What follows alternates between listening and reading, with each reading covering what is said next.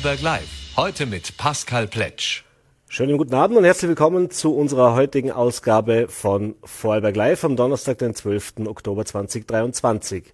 Ja, und ich freue mich heute auf meinen Studiogast. Äh, darf mich sehr, äh, darf Sie herzlich begrüßen, Beate Meinl-Reisinger, Ihres Zeichens Vorsitzende, Vorsitzende der NEOS Österreich. Schönen guten Abend und danke für den Besuch im Studio. Schönen guten Abend, ich freue mich sehr, dass ich wieder da bin.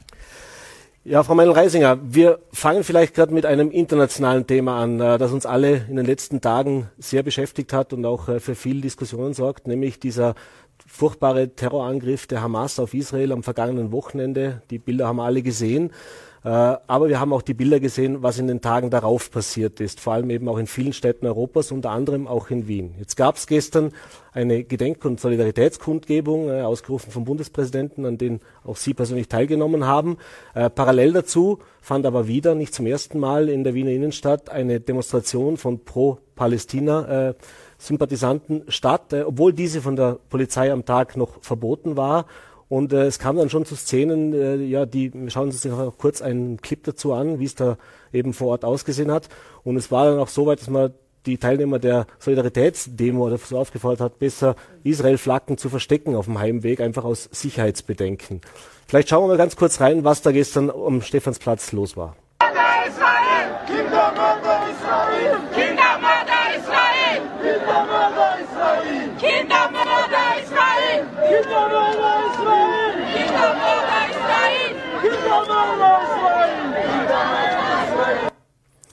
Also es waren mehrere hundert äh, Teilnehmer, wie die Polizei bekannt gegeben hat. Wie gesagt, eine eigentlich verbotene Veranstaltung, auf der eben nicht nur diese Sprechchöre Kindermörder Israel gefallen sind, sondern auch deutlich antisemitische, äh, auch Schlachtrufe, die man vom I S kennt, äh, also sprich auch wirklich von terroristischen Vereinigungen gefallen ist, äh, Schmährufe auf Israel. Äh, Wie kann man denn mit sowas umgehen? Eine Situation, die wir aktuell haben, nach diesen Ereignissen am Wochenende, mit der besonderen Verantwortung, die wir als Österreicherinnen und Österreicherinnen, Österreicherinnen und Österreicher auch haben in Bezug auf Israel, wenn solche Bilder um die Welt gehen, die zeigen, was auf Österreichs Straßen los ist. Also das geht natürlich absolut gar nicht. Und Sie haben sehr viel äh, schon angesprochen selber, weil da diese Chöre ge- zu hören waren, Kindermörder Israel. Also diese Angriffe, Terrorangriffe der Hamas auf Israel, ich habe die auch äh, am Samstag in der Früh gesehen, wie ich aufgewacht bin.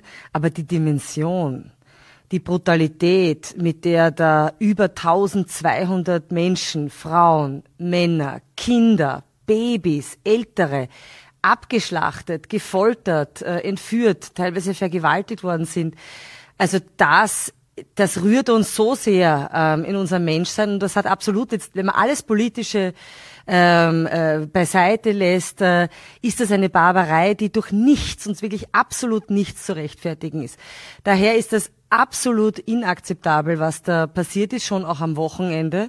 Und deshalb waren wir sehr klar darin, dass wir gesagt haben, also der Aufruf zu so einem, zu solchen barbarischen äh, Taten und das Begrüßen solcher Taten, das ist von Meinungsfreiheit nicht gedeckt.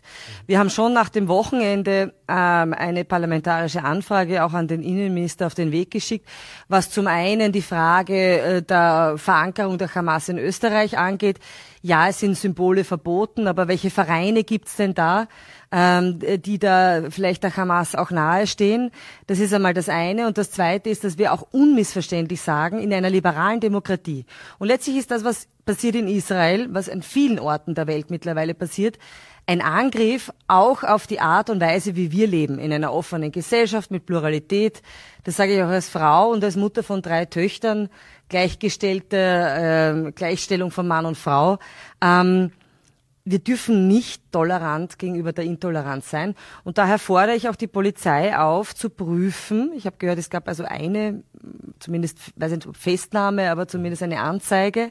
Ja, ähm, dreihundert Anzeigen hat es gegeben. Jetzt hat die Polizei Wien heute bekannt gegeben. Aha, dann, das habe ich noch nicht gehört. Ja. Gestern war von einer die Rede. Also das finde ich gut und richtig, und es ist zu prüfen, ob hier nicht Straftaten vorliegen. Denn das Gutheißen ähm, von, Stra- von Taten, die mit Strafe bedroht sind, und das ist ja nichts anderes, das ist bei uns Gott sei Dank strafbar, und das sollte mit aller Härte hier vorgegangen werden. Mhm. Verstehen Sie, dass jetzt äh, aus verschiedensten Israel evangelischen Verbänden, aber auch eben aus, aus, aus, pro, aus jüdischen Verbänden natürlich herausgekommen ist. Das eine ist, dass man Worte macht, also sprich, dass man das Bundeskanzleramt mit der israelischen Fahne beleuchten, dass wir natürlich so äh, klare Statements von allen Parlamentsparteien übrigens unterschrieben. Äh, ja, das äh, freue mich sehr, dass das gelungen ist. Was auch nicht selbstverständlich ist. Dass wir wirklich einen Schulterschluss ähm, aller Parlamentsparteien erreicht haben, äh, ein bisschen auf meine Initiative hin und auch die FPÖ an Bord bekommen haben, da ganz unmissverständlich an der Seite Israels zu stehen. Aber jetzt sind eben Worte oder so Symbolgesten das eine. Aber ich sehe diese Bilder auf der Straße und das sind ja auch keine Probleme, die neu sind. Das gab es in der Vergangenheit schon. Wir kennen die Islamismusproblematik, wir kennen auch die Probleme, die wir haben mit gewissen, muss man immer klar sagen, das sind natürlich nicht alle, bei weitem nicht alle, aber mit gewissen Migrationskreisen, die eben massive das Problem auch mit unserer Gesellschaftsordnung haben, die das nicht akzeptieren, die sich nicht an Regeln halten und eben im schlimmsten Fall solche solche äh, Schlachtrufe dann auch, wer weiß, was als nächstes kommt. Äh, wir wollen uns doch gar nicht von Taten sprechen, aber es ist zumindest so weit, dass man sich als jüdischer Mensch oder als deklarierter Jude in Wien offensichtlich an so einem Abend nicht mehr sicher und frei bewegen kann. Braucht's hier oder was braucht's hier für Taten, um das auch zu setzen? Vielleicht auch in Bezug noch einen Nachsatz. Äh, ich habe mal Diskussion in Deutschland dazu angesehen und ich war überrascht, in welcher Klarheit und Deutlichkeit äh, deutsche Politiker sich dazu geäußert haben und hier auch Maßnahmen jetzt gefordert haben. Also sprich, wer an so einer Demonstration teilnimmt zum Beispiel, hat keinen Platz in unserem Land. Der muss einfach, das hat ganz klar gezeigt, dass er sich nicht an unsere Wertekanon halten will. Der hat ganz klar gezeigt, dass er sich nicht in unsere Gesellschaft integrieren will. Der hat hier keinen Platz und äh, Thema Staatsräson, eben die besondere Verantwortung, die Deutschland natürlich auch zu Israel hat, im Besonderen, ist ja bei uns nicht viel anders. Also auch wir sind ja ein Volk oder wir sind ja auch ein, ein Land, aus dem viele Täter stammen äh, und dementsprechend erwarten sich natürlich viele, dass man jetzt nicht nur Worte und Gesten zeigt, sondern eben auch Taten äh, nachfolgen lässt. Was muss man jetzt da machen? Ja, aber die Worte sind wichtig. Äh, diese Klarheit ist wichtig, dass das keinen Platz bei uns hat. Antisemitismus hat bei uns keinen Platz. Und Sie haben es selber angesprochen, wir haben hier eine ganz fundamentale Verantwortung aus unserer eigenen Geschichte heraus, aus unserer eigenen schrecklichen Geschichte, auch aus der Täterschaft Österreichs heraus, haben wir eine fundamentale Verantwortung für die Sicherheit von Jüdinnen und Juden in Österreich, aber darüber hinaus auch in Israel beizutragen, denn Israel muss man schon auf sich vorstellen, ich meine, wir haben all diese Bilder gesehen und diese Nachrichten gesehen in unseren sicheren Heimen, in unseren sicheren Wohnungen, in unseren sicheren Betten liegend. Äh, Jüdinnen und Juden haben über Jahrhunderte Verfolgung und Ermordung erlebt und haben natürlich in diesem freien Staat Israel zum ersten Mal einen Raum vorgefunden, der ihnen Sicherheit und Schutz äh, bieten soll. Und daher ist das auch so unvorstellbar. Und diese Klarheit, sage ich gerne noch einmal, das hat bei uns Punkt aus keinen Platz. Wir haben genügend Probleme mit Antisemitismus, der für uns Haus, bei uns hausgemacht ist. Da brauchen wir nicht auch noch einen importierten. Ähm, was man konkret tun kann, ist ganz klar meines Erachtens, dass hier Justiz und Polizei mit aller Schärfe und aller Härte vorgehen, dass es eben nicht dabei bewendet wird, dass man sagt, man untersagt eine Veranstaltung, eine Demonstration und dann findet sie dennoch statt, obwohl in anderen Bereichen, ich erinnere zum Beispiel W K R-Ball, die Polizei es sehr wohl schafft, die ganze Innenstadt so abzuregeln, dass eigentlich keine Demonstration möglich ist. Das Zweite ist, es gibt ja genügend Videos. Ich würde mir die alle rausfischen und prüfen, ob ein Straftatbestand vorliegt, aber zumindest eine ähm, auch herkommen lassen und darüber sprechen, dass das bei uns keinen Platz hat. Was natürlich ganz wichtig dabei ist, ist die Bildungsarbeit. Ähm, das darf man nicht vernachlässigen. In einer pluralen Gesellschaft ist dieses, wie wollen wir eigentlich miteinander leben, was sind eigentlich die Grundwerte, auf denen unsere Gesellschaft, unsere Demokratie fußt, etwas ganz Zentrales, was in den Schulen, auch in den Kindergärtenschulen, aber jedenfalls in den Schulen vermittelt werden sollte. Ich habe heute mit Christoph Wiederkehr gesprochen.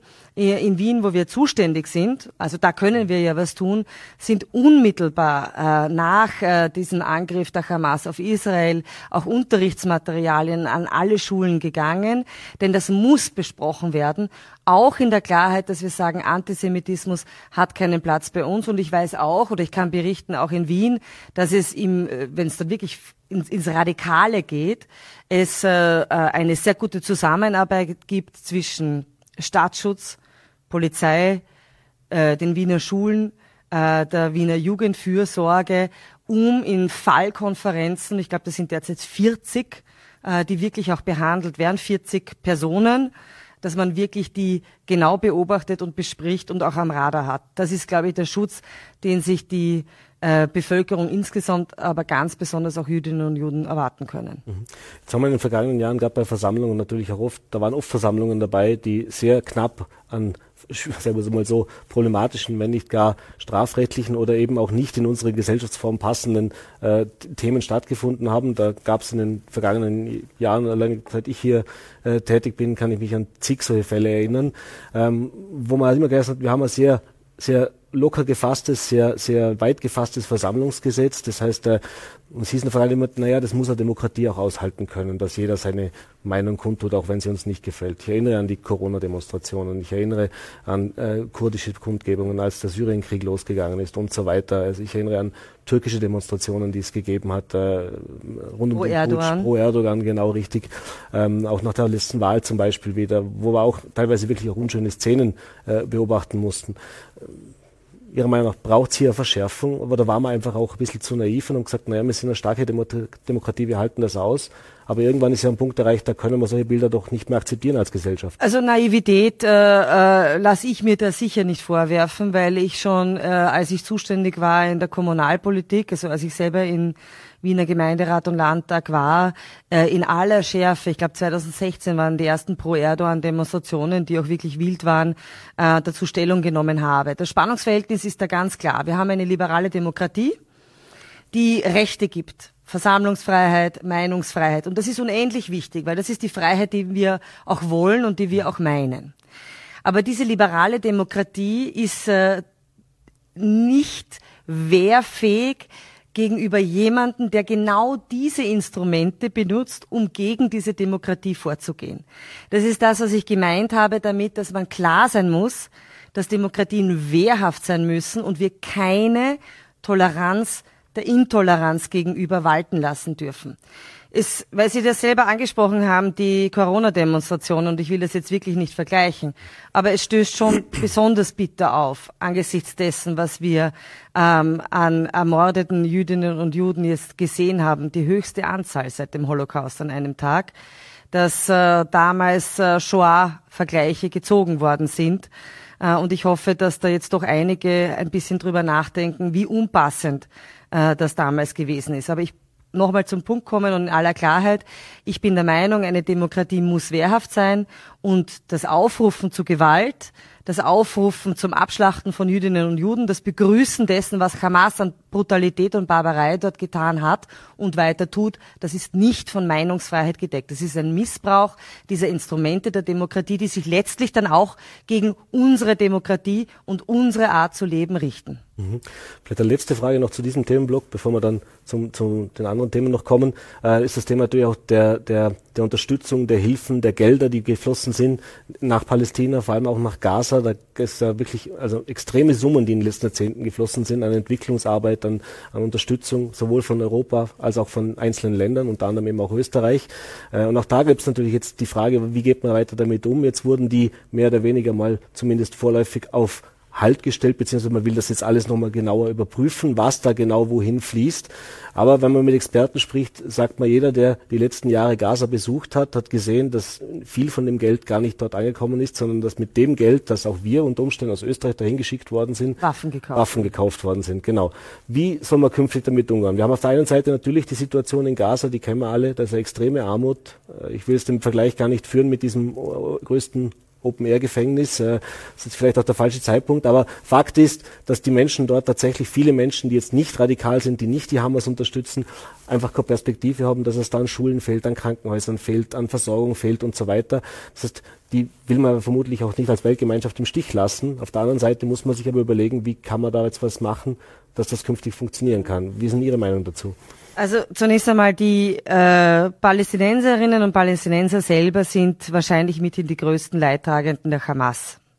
Jetzt kann man natürlich sagen, ähm, sie haben sich auch nicht gegen die Hamas gewandt, aber trotzdem ähm, äh, sind die natürlich mit in Geiselhaft äh, genommen durch diese Akte der Barbarei. Und eines, was mich schon wirklich ähm, auch sehr bewegt und ähm, nachdenklich stimmt, ist ja, dass ja genau durch diese Akte am Samstag genau die gemäßigten Stimmen, die es überall gegeben hat, die Stimmen auch in Israel, die gesagt haben, wir müssen hier eine Perspektive schaffen, so wie sie sagen, und eine Lösung finden, dass die natürlich jetzt äh, ähm, ja keine Chance haben werden, in den nächsten ähm, Monaten auf äh, Gehör zu stoßen, weil das einfach alles zunichte gemacht worden ist durch diese, also wirklich noch einmal so unfassbaren Taten. Und, und ich rufe da auch alle dazu auf, schaut euch das gar nicht an. Hin und wieder ist einfach mal gut, die sozialen Medien ab, abzudrehen für die psychische Gesundheit. Sie werden eh viel zu viel verbreitet.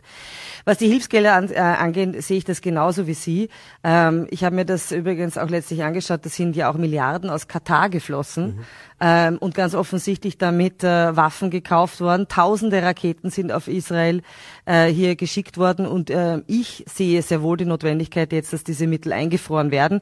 Gleichzeitig muss humanitär alles unternommen werden, auf Ebene der UNO, aber auch durch Vermittlungen, dass es, dass es etwa äh, sichere Korridore gibt für äh, Palästinenser in Richtung Ägypten. Denn Netanyahu hat ja auch schon angekündigt, also sie werden jetzt hier ähm, äh, zurückschlagen, weil es auch diese Abschreckung ja notwendig ist für Israel, für die Existenz Israels, und, äh, und es natürlich uns alle angehen muss, dass es hier auch sichere Passagen geben muss für Palästinenserinnen und Palästinenser. Insofern ist auch die humanitäre Zusammenarbeit in diesem Aspekt sehr wichtig. Aber ja, die Hilfsgelder gehören jetzt einmal eingefroren. Mhm.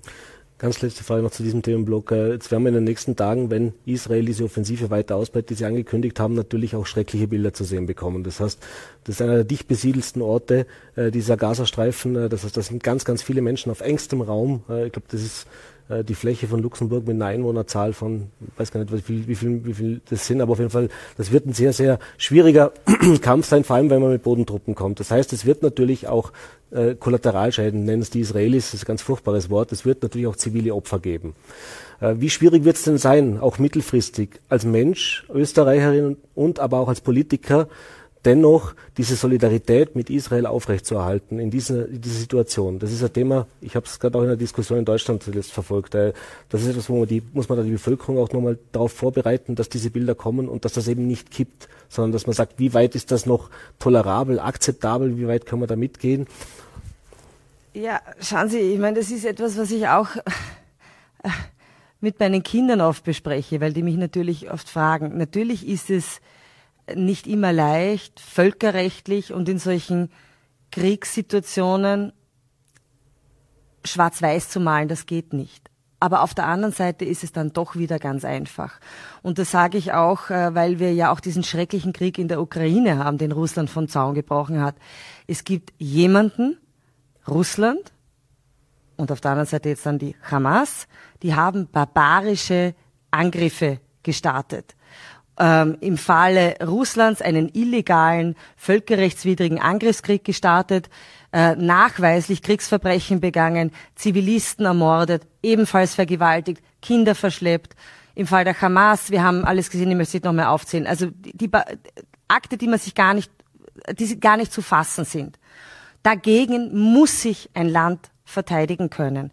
Und ein Land wie Israel, das so umgeben ist von äh, Ländern und Mächten, ähm, ganz besonders natürlich auch der Iran, äh, der hier äh, ja äh, möglicherweise auch äh, sehr enge Verbindungen mit der Hamas hat, aber Hezbollah, gab es ja jetzt auch Raketen, ähm, die stellen ja alle die Existenz Israels in Frage. Das heißt, die Existenz Israels ist ganz eng damit verknüpft, dass Israel wehrhaft ist und in solchen Fällen auch ein unmissverständliches Zeichen setzt, dass es weiter wehrhaft ist, weil sonst äh, gibt es Israel nicht mehr. Dann kommen wir zu einem nächsten Thema, und das ist mehr wieder die Innenpolitik betrifft. Ich habe ein Interview mit Ihnen gelesen äh, vor ein paar Tagen, wo Sie sich dazu geäußert haben zum Thema Föderalismus. Und da gehen gerade bei dem gelernten Vorarlberger immer gleich die Alarmglocken an, äh, wenn es heißt, der Föderalismus wird auf die in Frage gestellt bzw. auf die Waagschale gelegt. Äh, Sie haben darin gemeint, äh, dass Föderalismus, wie wir ihn aktuell haben, äh, mehr daraus besteht, äh, die Länder schauen, wie viel Geld sie aus Wien bekommen, und also sprich Geld bekommen, aber wie sie das Geld selbst verdienen, eher schwierig. Deswegen sollte man zumindest darüber diskutieren, wie das künftig aussehen soll. Äh, was läuft Ihrer Meinung nach, also jetzt mit Ausnahme offensichtlich dieser, dieser Ausgleichszahlungen, die jetzt da groß diskutiert worden sind, diesem eben diesem Fluss in eine Richtung falsch? Und äh, was würden Sie denn auch diesen Befürwortern des bestehenden Föderalismus sagen? Was muss man denn dringend ändern? Naja, aber dieser Föderalismus ist doch doch wirklich das Teuerste, äh, was es überhaupt gibt. Sie sind Vorarlberger, Sie zahlen hier Steuern, die Steuern äh, kommen aber nicht direkt nach Vorarlberg, sondern die werden einmal nach Wien geschickt. Dann gibt es wie überall in Österreich gigantische Umverteilungsmaschinen, die da angeworfen werden, wo verschiedene in verschiedenen Stellen auch äh, das Geld äh, sozusagen in der Verwaltung da drauf geht, teilweise versickert. Wir wissen ja auch, äh, äh, Korruption ist ein Thema, ohne dass ich das jetzt in dem Zusammenhang zu groß hängen will.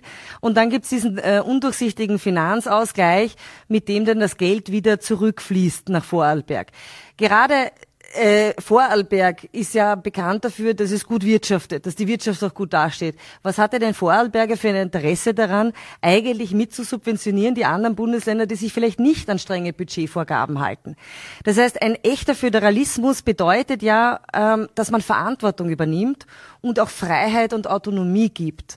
Ähnlich wie in der Schweiz. Also wir wollen einen Föderalismus, wo äh, nicht nur jeder zuständig ist, sondern wo auch klare Verantwortlichkeiten da sind, sodass die äh, Länder auch eine Steuerautonomie bekommen und selber Hebesätze auf Einkommen- und Lohnsteuertarife äh, draufsetzen können in einem gewissen Korridor, die aber dann direkt im Land bleiben. Und diese Zusammenfließen von der Verantwortung, das einzunehmen und natürlich dann auszugeben, das schafft natürlich eine ungeheure Budgetdisziplin, weil am Ende des Tages geht es genau uns um eine Sache. Wir alle zahlen viel zu viel Steuern.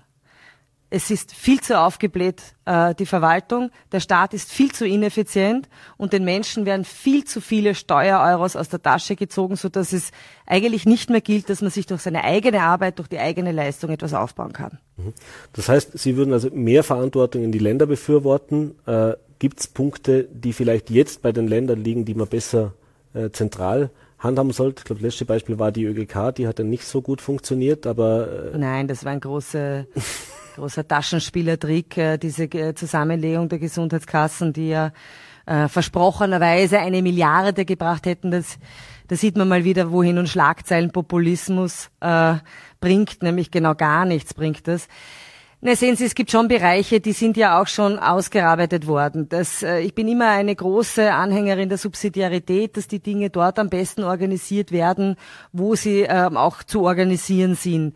Ähm, es gibt Dinge, da denke ich mir, das wäre wesentlich klüger, dass wir das gemeinsam festlegen für ganz Österreich. Zum Beispiel auch ähm, ein Rahmengesetz, Qualitätsstandards, was Bildung, was Kindergärten angeht. Das fehlt meines Erachtens. Wieso ist, äh, wird ein Kind in Vorarlberg anders behandelt als im Burgenland? Das Das versteht meines Erachtens kein Mensch und deshalb plädiere ich hier sehr stark für einen Bundesrahmen, äh, einen Qualitätssicherungsrahmen auch äh, in dieser so wichtigen elementaren Bildung. Aber grundsätzlich ist es schon gut, dass wir föderal Dinge organisiert haben. Was eben nicht gut ist, ist, wenn verschiedene Stellen, so wie ich gesagt habe, zuständig sind, am Ende niemand verantwortlich ist, weil dann ist es nur teuer und die Leistung ist aber nicht gut. Da ist übrigens das Gesundheitssystem ein durchaus gutes Beispiel. Ja, also wir sind, wir, wir, die Österreicherinnen und Österreicher zahlen sehr viel in diesen, in, für den Gesundheitsbereich ein. Also es ist ein teures System im europäischen Vergleich, aber die Leistungen werden immer schlechter. Das merkt ja jeder, dass man längere Wartezeiten hat, kaum noch äh, Kassenärzte findet, äh, dann zu Privatärzten gehen muss, dass wir schon lange eine drei-, vier-Klassen-Medizin haben äh, und das, obwohl Jahr für Jahr da einfach mehr Geld hineinfließt. Das heißt, du musst die Verantwortungen zusammenführen, damit du auch steuern kannst. Äh, das kann natürlich auch auf Länderseite passieren, ähm, aber in manchen Bereichen ist es vielleicht klüger, das bundesseitig zu machen. Sie haben jetzt vor eben die Steuerlast betitelt oder genannt. Das ist ja genau das Thema, was jetzt eben auch viele Menschen beschäftigt, eben die Teuerung generell. Wie kann ich mir mein Leben noch leisten? Wie viel verdiene ich? Wie viel netto vom Brutto sozusagen habe ich auch? Und wie kann ich damit meinen täglichen Bedarf decken? Auf der anderen Seite sehen wir jetzt, dass die Wirtschaft schwächelt. Das heißt also, während wir letztes Jahr diese hohen Lohnabschlüsse auch noch hatten, also die sich mehr oder weniger an der Inflation orientiert haben, natürlich auch nicht zur Freude der Unternehmer, hört man dieses Jahr deutlich warnendere Worte. Und wenn man jetzt gerade die ersten Verhandlungen sich ansieht, was die Metallergewerkschaft betrifft, was gefordert wird und was geboten wird, dann wissen wir, das wird ein harter Kampf, beziehungsweise das wird nicht ganz so einfach vonstatten gehen. Aber eben auch die gesamte Wirtschaftsentwicklung sieht alles andere als rosig aus. Auch im europäischen Vergleich stehen wir da nicht wirklich, äh, sind wir nicht in den Spitzenpositionen. Bei der Teuerung sind wir es hingegen nach wie vor. Ähm, Woran liegt's? Warum kriegen wir das nicht? Warum kriegen wir, warum kriegen das andere Länder besser hin, wie wir Österreich, wo wir uns doch immer rühmen? Wir sind also ein super Land. Und ja. wir haben ja auch Wirtschaftskraft und wir haben starke Unternehmen und wir haben ja, ja. arbeitsame naja, Menschen. Also der Bundeskanzler Karl Nehammer hat ja eine Kampagne gestartet, die heißt Glaube an Österreich. Ich glaube an Österreich.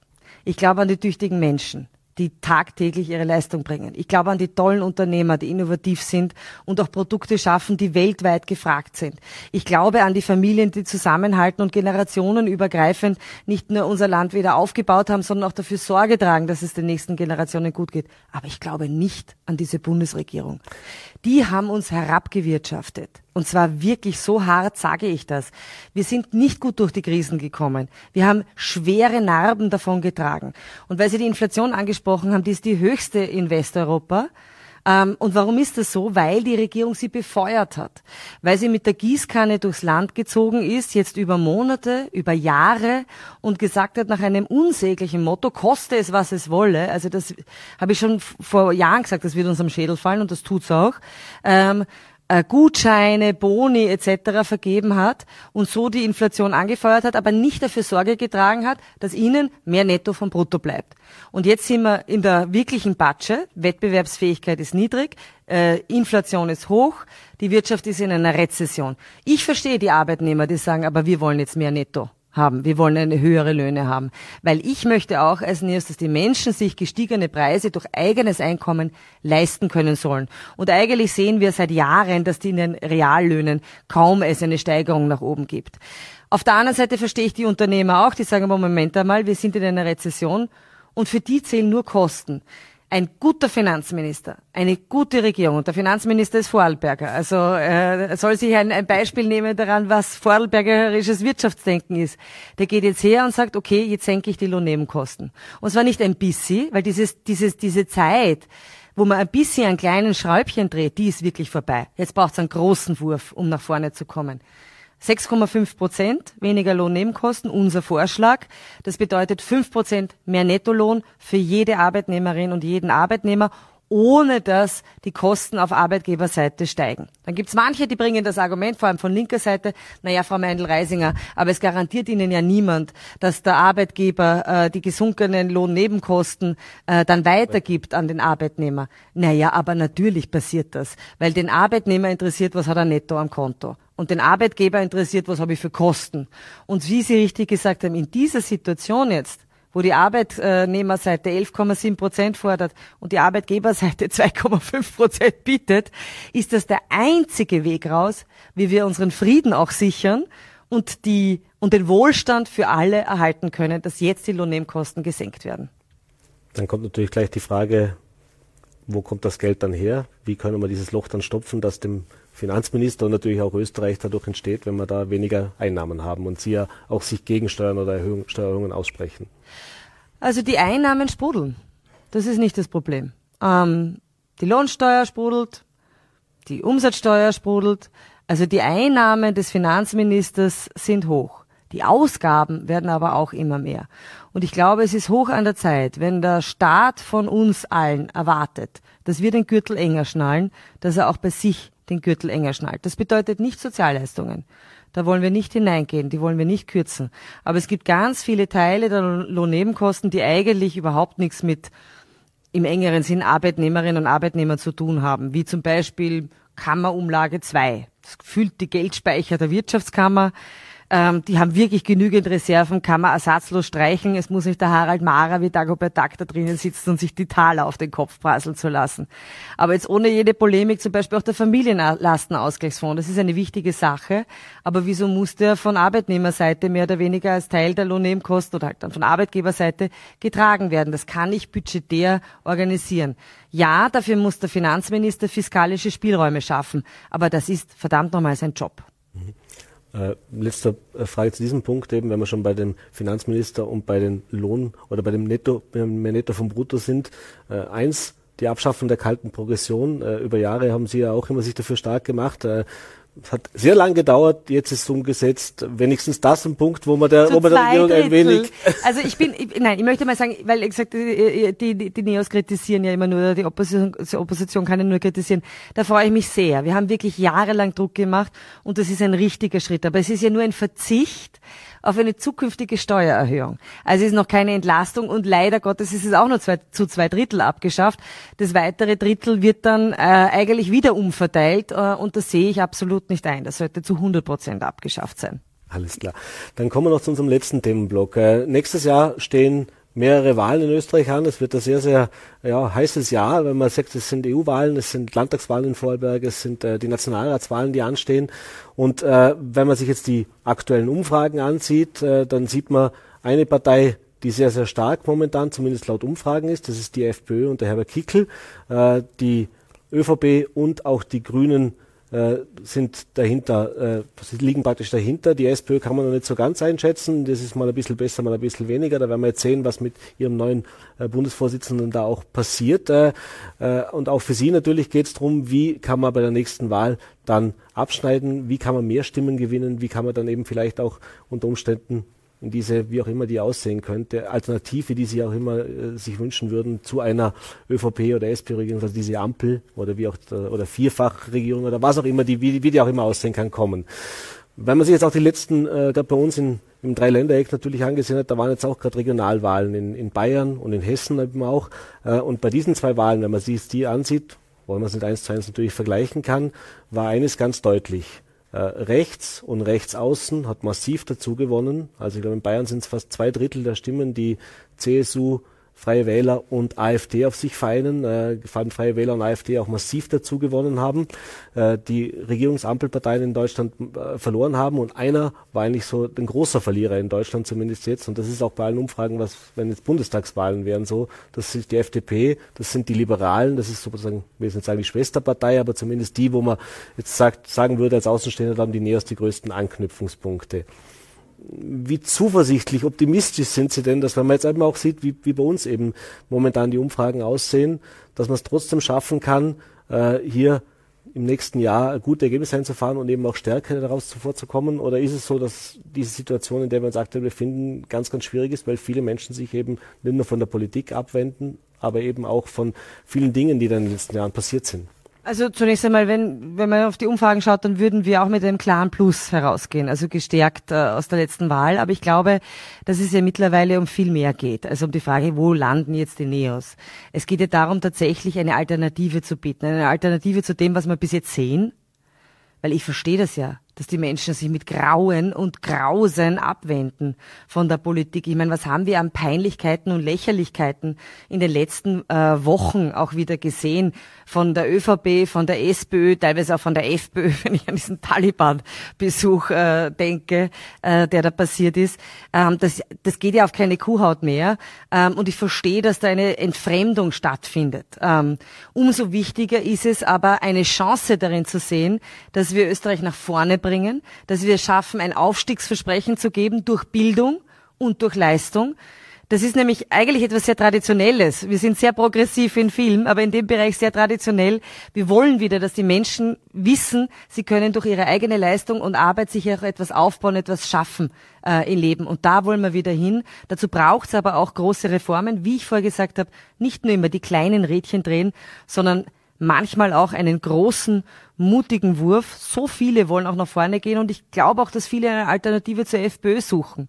Denn es gibt ganz viele Menschen in Österreich, die wollen sich nicht die FPÖ mit ihrem Anti-Europa-Kurs äh, in der Regierung sehen. So auch wir nicht und ja, daran arbeiten, dass es dazu arbeiten wir, dass es da eine Alternative gibt.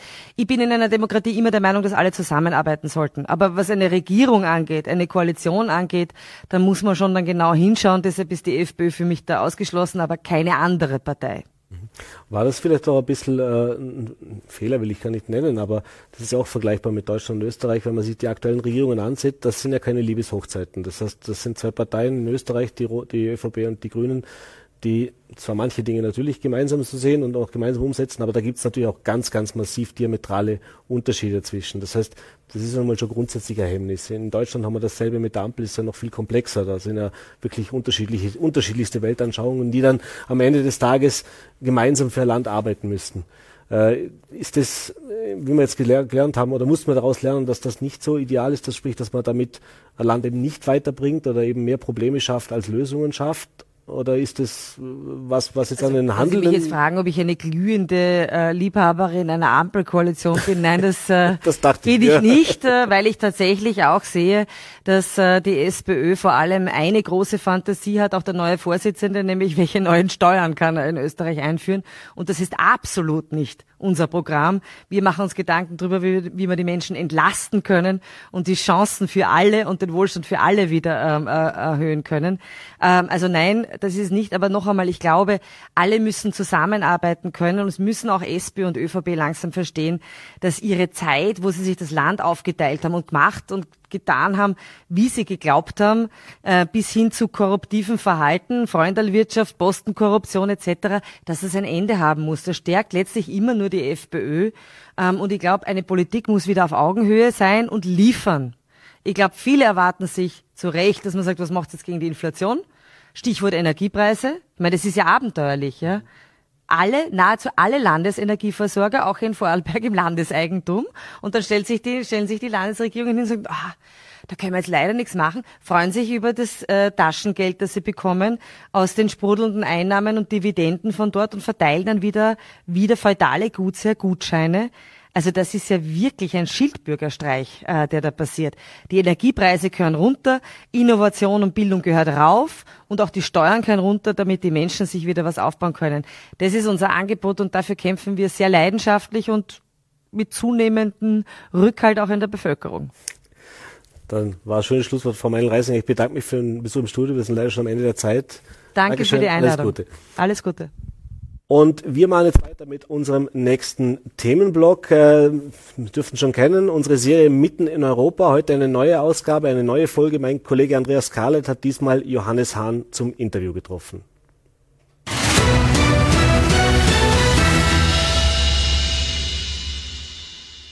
Ich begrüße Sie heute bei Vorarlberg T V bei einem Interview zum Themenschwerpunkt Vorarlberg mitten in Europa.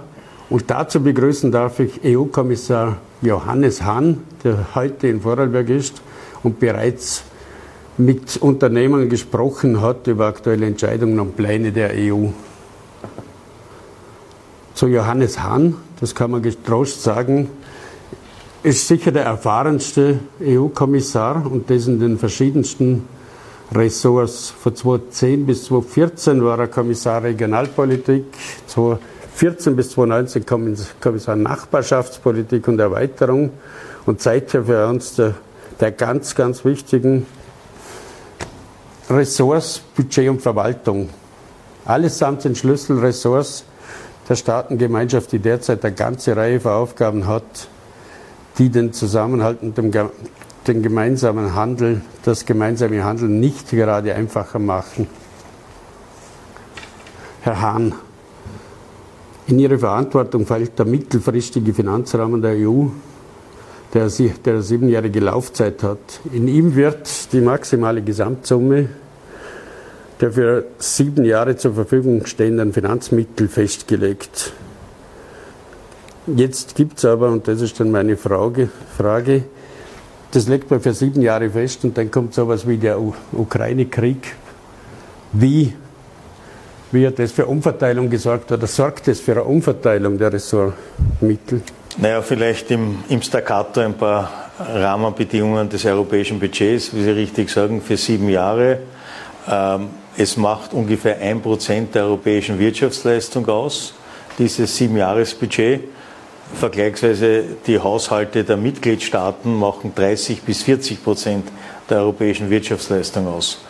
Und äh, mit diesem einen Prozent finanzieren wir sehr erheblich eben auch die europäische Agrarpolitik, aber auch die Regionalpolitik. Das macht ungefähr zwei Drittel des europäischen Haushaltes aus. Und dann haben Sie sieben Prozent Overhead-Kosten für die gesamten europäischen Institutionen. Und was tatsächlich bleibt an europäischem Budget für Forschung, für Entwicklung, für Grenzsicherung, aber auch für Investitionen außerhalb von Europa, das sind etwa fünfundzwanzig Prozent oder null Komma fünfundzwanzig Prozent der europäischen Wirtschaftsleistung. Das gesagt habend muss ich auch hinzufügen, dass neunundneunzig Prozent, und das ist keine Hausnummer, am Beginn dieser sieben Jahre bereits den einzelnen Mitgliedstaaten oder den einzelnen Programmen zugeordnet ist. Das heißt, der Spielraum, den wir haben, auf neue Ereignisse zu reagieren, neue Herausforderungen ähm, anzunehmen und auch finanziell zu bedienen, ist sehr limitiert. Und deswegen haben wir jetzt äh, nach drei Jahren einen Vorschlag gemacht für die verbliebenen vier Jahre, ähm, eine Verstärkung des Haushaltes ausschließlich in den Bereichen, die eben notwendig sind äh, für die, für die, für die Stellung Europas in der Welt. Und da ist der größte Block natürlich die Unterstützung der Ukraine. Die Ukraine verteidigt sozusagen auch the European Way of Life. Ähm, der zweite große Bereich ist der Bereich Migration, ähm, äh, Westbalkan. Der dritte Bereich ist die äh, ganze Frage der Wettbewerbsfähigkeit äh, Europas in Schlüsselbereichen wie Mikroelektronik, Biotechnologie, Quantencomputing. Und ein vierter Bereich, der alle uns trifft, privat wie auch die öffentliche Haushalte, ist, dass der Zinsendienst eben in den letzten zwei Jahren signifikant gestiegen ist im Vergleich zu dem Zeitpunkt zwanzig zwanzig, wo wir dieses Budget beschlossen haben. Und daraus ergibt sich ein Gesamtvorschlag von rund sechsundsechzig Milliarden für vier Jahre, und das würde für Österreich pro Jahr knapp zweihundertfünfzig Millionen Euro mehr bedeuten. Das ist ungefähr ein Zehntel dessen, was gerade der Bund jetzt vereinbart hat mit den, Mitgl- mit den Bundesländern zum Thema Finanzausgleich. Wenn ich gerade bei der Ukraine bleiben kann, die Ukraine rechnet eigentlich fix mit einer Aufnahme in die E U. Doch es gibt wirklich in, unter den Staaten, unter den Regierungschefs Gegner und Befürworter. Können Sie uns da was zu den weiteren Plänen der E U sagen, wie das weitergehen soll? Naja, ich denke, es war ganz wichtig, dass man in der unglaublich schwierigen und angespannten Situation, in der sich die Ukraine und seine Bevölkerung im Zuge dieses äh, durch nichts zu rechtfertigenden Angriffskriegs Russlands äh, befunden hat und befindet, wichtig, ein Signal auch auszusenden. Die Ukraine will ja schon seit vielen Jahren Mitglied der Union werden. Ihr jetzt Kandidatenstatus zu geben, war, glaube ich, ein, ein wichtiges Signal. Und wir werden in wenigen Wochen eine Diskussion haben, ob mit der Ukraine, genauso wie mit Moldawien oder vielleicht auch mit anderen, hier Beitrittsgespräche aufzunehmen sind. Klar ist, dass ein zukünftiger Beitritt nur erfolgen kann, wenn auch die Union selbst für neue Mitglieder institutionell und auch finanziell äh, bereit ist. Da sind ja noch einige Aufgaben zu erledigen. Und umgekehrt muss natürlich die Ukraine neben der Beendigung des Krieges selbstverständlich und der Wiederherstellung der territorialen Integrität eine Reihe von Hausaufgaben erledigen, die sie dann schlussendlich äh, Die, die Ukraine dann als, als Kandidat äh, quasi oder als realistischen Beitrittskandidat qualifiziert. Die E U ist ja nicht das einzige Land, das der E U beitreten will. Es gibt ja Beitrittskandidaten, mit denen verhandelt wird. Und die, wie weit ist es da? Wie, was, wann könnten naja, wir diese haben Länder, die ja teilweise auch in Konflikten verstrickt sind momentan? Ja, wir haben am Balkan ja einige Kandidaten, äh, wo Verhandlungen stattfinden, beziehungsweise Verhandlungen ist ganz offiziell aufgenommen werden. Serbien, Montenegro, relativ bald hoffe ich dann intensiv, mhm. äh, Albanien und Nordmazedonien. Ähm, es liegt hier sehr massiv auch an den betroffenen Staaten. Rechtsstaatlichkeit ist für uns ein ganz wesentliches Kriterium, dass wir hier eine Garantie haben, aber es gibt verschiedene andere Bereiche auch noch, wo eben diese Kandidatenländer äh, ihre Hausaufgaben erledigen müssen, um eben reif für einen Beitritt zu sein. Jetzt gibt es viele Leute, die auch wegen diesen Konflikten in der E U, zwischen E U-Ländern, eine Skepsis aufgebaut haben gegen die E U.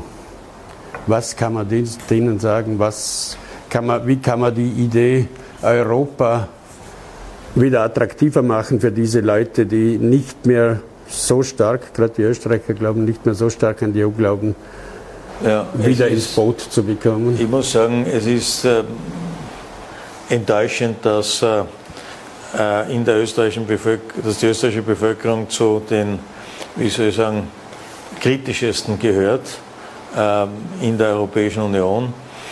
Äh, Es geht da gar nicht so sehr um eine, überhöhtes, über eine, um eine erhöhte Idee, Europa oder was auch immer, sondern es geht, glaube ich, darum, dass man versteht, dass in einer sich mehr und mehr globalisierenden Welt, in einer Welt, wo es äh, einen zunehmenden Wettbewerb nicht nur wirtschaftlicher Art, sondern auch politischer Art gibt, zwischen Diktatur und, wenn Sie so wollen, Turbokapitalismus, Stichwort China, oder zwischen Marktwirtschaft, sozialer, ökosozialer Marktwirtschaft, Demokratie wie in Europa, dass es hier einen Wettbewerb gibt und dass man hier als kleines, als mittleres Land, global gesehen ist Österreich ein kleines Land, eigentlich nur im Rahmen eines, einer Familie, eines Schutzschildes äh, wirklich äh, vernünftig überleben kann und seine Zukunft eigenständig gestalten kann.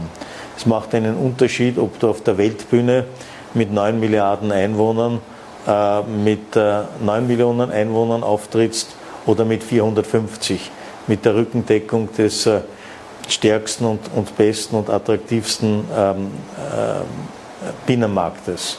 Äh,